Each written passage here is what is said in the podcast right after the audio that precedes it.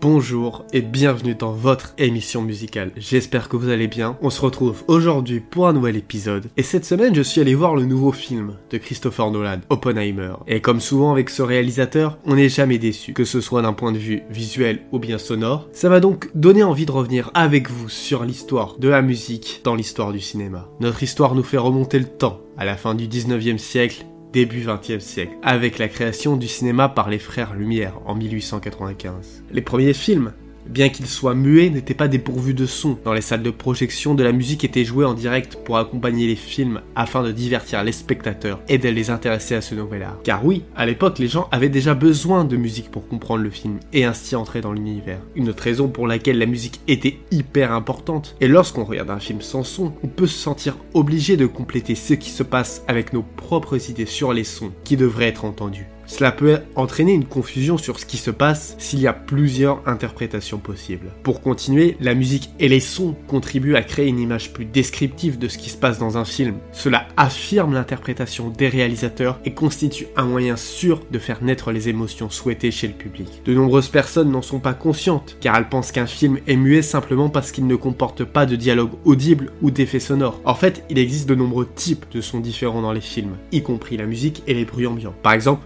de pas. Ces sons sont appelés sons diégétiques parce qu'ils sont produits par les personnages du film eux-mêmes, la diégèse désignant tout ce qui se passe dans un récit. La raison pour laquelle les films étaient muets, et je pense que vous vous en doutez, est qu'il n'y avait pas encore de moyen de capter le son. C'est pourquoi les réalisateurs utilisaient de la musique. Mais une date change l'histoire du cinéma, c'est 1927 avec la sortie du film The Jazz Singer qui est le premier film parlant de l'histoire du cinéma. passe des films muets aux films parlants et c'est une complète révolution pour Hollywood et l'industrie cinématographique. On a pu voir cela cette année dans le film Babylone de Damien Chazelle, malgré certaines critiques dithyrambiques, j'avais adoré ce film. Bref, Revenons à notre histoire et à The Jazz Singer avec Al Johnson. Ce film, c'est donc l'histoire d'un jeune homme qui veut chanter du jazz dans la synagogue de son père. Mais ce dernier lui interdit de le faire parce qu'il pense que chanter du jazz est un péché. Dans ce film, Johnson chante pour la première fois à l'écran. Et à partir de ce moment-là, la révolution est en marche. On ne compte plus le nombre de productions sonores. On pense notamment au magicien d'Oz avec la chanson phare Somewhere Over the Rainbow, interprétée par Judy Garland, ou encore la chanson Singing in the Rain,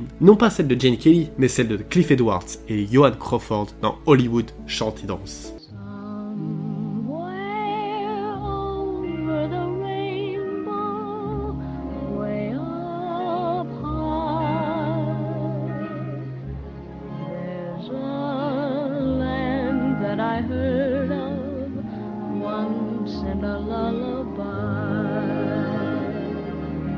Avançons d'une décennie et dans ces années 30, on continue d'avoir des comédies musicales, mais on retourne à la technique la plus ancienne pour composer de la musique, la partition. L'un des premiers films à avoir été entièrement composé sur partition est le film King Kong de Max Cooper avec la composition originale de Max Steiner qui a remporté 3 Oscars durant sa carrière. Autre que King Kong, il a composé des mélodies pour des films qui, si vous êtes fan de cinéma, vous parleront un peu plus avec Autant en emporte le vent et Casablanca.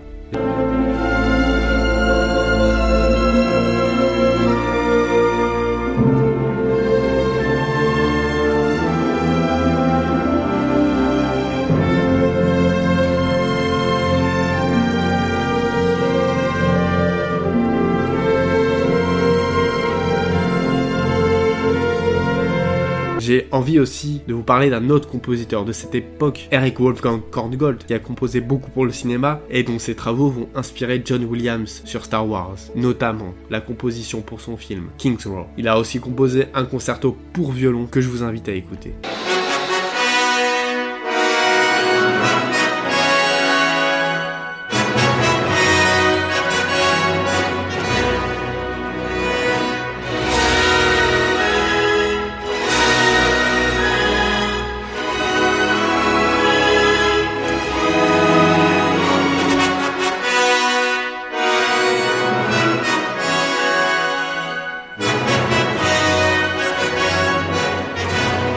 L'avantage de la partition et d'un orchestre, c'est évidemment d'ajouter plus d'expression que ce soit dans les moments tristes ou bien dans les moments plus joyeux. La technique, dite du leitmotiv, empruntée au compositeur Richard Wagner, sera beaucoup utilisée dans la musique de film à partir de ce moment. Le leitmotiv, c'est une mélodie associée à un objet ou un personnage qui, à chaque fois que celui-ci apparaît ou va apparaître, est présente d'une certaine manière. Cela permet au spectateur d'avoir un repère auditif. Le meilleur exemple c'est certainement le thème de Dark Vador dans Star Wars. C'est aussi à cette époque qu'est apparue la première bande originale commerciale, Blanche-Neige et les Sept Nains. La bande originale a été publiée sous le titre Chanson de Blanche-Neige et des Sept Nains de Walt Disney. Mais ce n'est pas le seul genre musical à entrer dans la culture des films. En cette fin des années 40, début des années 50, c'est autour du jazz de faire son entrée. C'est notamment grâce à ce genre musical que la culture populaire entre dans les films. Hollywood l'a donc utilisé comme un outil pour caractériser instantanément les parties du car il a des associations concrètes avec des lieux et des personnages spécifiques. Par exemple, dans Un tramway nommé Désir, la musique jazz aide à établir le cadre de la Nouvelle-Orléans et les actions des personnages. Malgré le fait que le jazz soit un des premiers styles musicaux purement américain, il a toujours été considéré comme de la musique afro-américaine, qui devait être aseptisée avant d'être utilisée dans les films blancs. Et si on doit parler de jazz, on doit parler du compositeur Henry Mancini, qui est à l'origine d'une des compositions de jazz pour une série les plus connues, La Panthère Rose.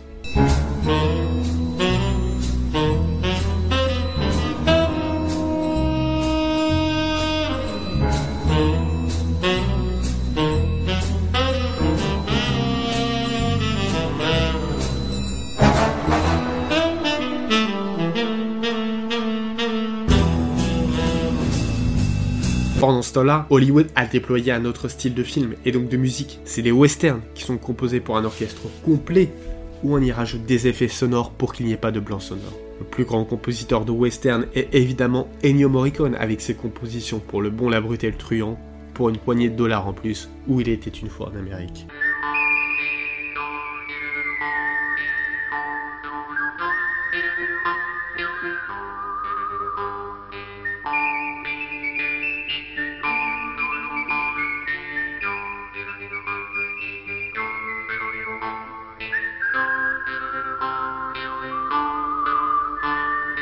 Mais les westerns ne durent pas dans le temps, les années 60-70. Vous le savez comme moi si vous êtes fan de cinéma, vous apparaître les premiers films de science-fiction et d'horreur. Et donc on a besoin de quelque chose de nouveau dans les compositions. Heureusement, pendant ce temps-là, la musique dodécaphonique battait son plein et permet aux compositeurs d'utiliser des nouveaux effets et ainsi créer des effets mystérieux et inquiétants. Les séries de notes sont composées d'une manière particulière afin de suggérer un métamorphisme ou un symbolisme à travers la mélodie correspondant à l'image sur l'écran. Certainement les films les plus célèbres de cette époque sont les films d'Alfred Hitchcock, notamment Psychose et la célèbre scène de la douche.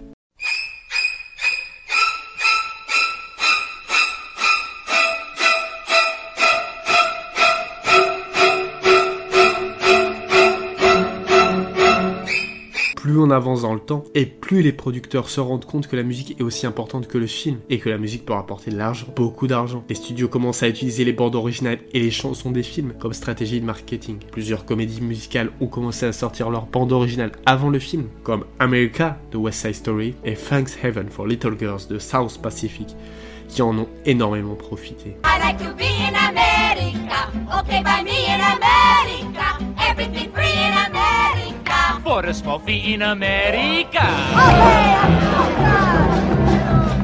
Et vu que les studios remarquent que les chansons pouvaient doubler les revenus des films, ils surfent à la fin des années 60, début 70 sur la déferlante rock'n'roll. On peut citer les sons des films réalisés par Elvis Presley. Un film, enfin plutôt une saga, relance la mode des compositions sur partition dont le premier opus est sorti en 1977. Nous avons parlé du compositeur dans un précédent épisode. Il s'agit évidemment Star Wars, avec la popularisation des thèmes et des leitmotifs, notamment ceux de Yoda ou encore de Dark Vador. Composé principalement par les Bee Gees, la bande originale du film Saturday Night Fever, sortie en 1977, a connu un énorme succès, à tel point qu'elle s'est vendue à plus de 54 millions d'exemplaires et qu'elle a été la première bande originale à remporter le prix de l'album de l'année aux Grammys. En 1978, ils ont sorti un autre film à succès, Grease, avec John Travolta. Là encore, les chansons ont été un succès et la bande originale dans son ensemble a été le deuxième meilleur album de l'année, devancé par La fièvre du samedi soir.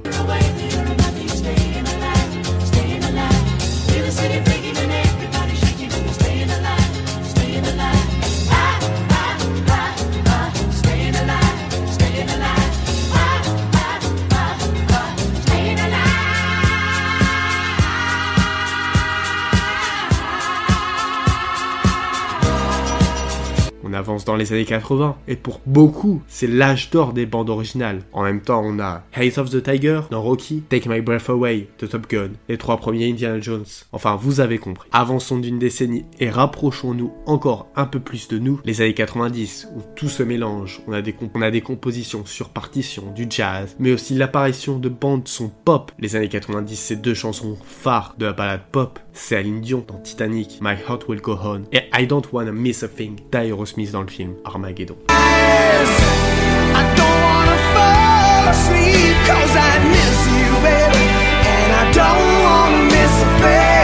Évidemment, parallèlement, certains continuent d'expérimenter, notamment Kubrick et Tarantino, avec l'utilisation d'un thème contrasté mais parallèle au sujet. Par exemple, un événement désastreux se produisant à l'écran et accompagné d'une musique joyeuse. Alors que l'industrie était adepte de l'homophonie, nouvelle expérience de polyphonie dans le contrepoint de la musique de film a connu un grand succès. Aujourd'hui, l'industrie cinématographique a beaucoup progressé, non seulement en termes de technologie, mais aussi en termes d'expérience. Et elle est tout à fait à son apogée. C'est pourquoi nous avons l'occasion de voir toutes sortes de musiques de films de nos jours. L'utilisation d'effets sonores a eu une influence sur le cinéma depuis sa création. Cependant, historiquement, ils étaient souvent ajoutés après le tournage plutôt qu'enregistrés pendant le tournage comme c'est le cas aujourd'hui. La technologie d'aujourd'hui permet aux cinéastes d'enregistrer des sons et de les ajouter directement dans leurs films grâce à la technologie numérique. Le plus beau, c'est que la technologie s'est améliorée pour les créateurs comme pour les consommateurs. La qualité du son dans les films s'est améliorée en même temps que la technologie. Aujourd'hui, nous pouvons tout entendre, des explosions au cri en passant par les grincements aigus avec une clarté cristalline grâce aux nouvelles technologies. Voilà, c'était tout pour cet épisode sur l'histoire des musiques de films. J'espère qu'il vous a plu. Comme d'habitude, n'hésitez pas à le partager, c'est le meilleur moyen d'aider la chaîne. En attendant, moi je vous dis à vendredi pour un nouvel épisode.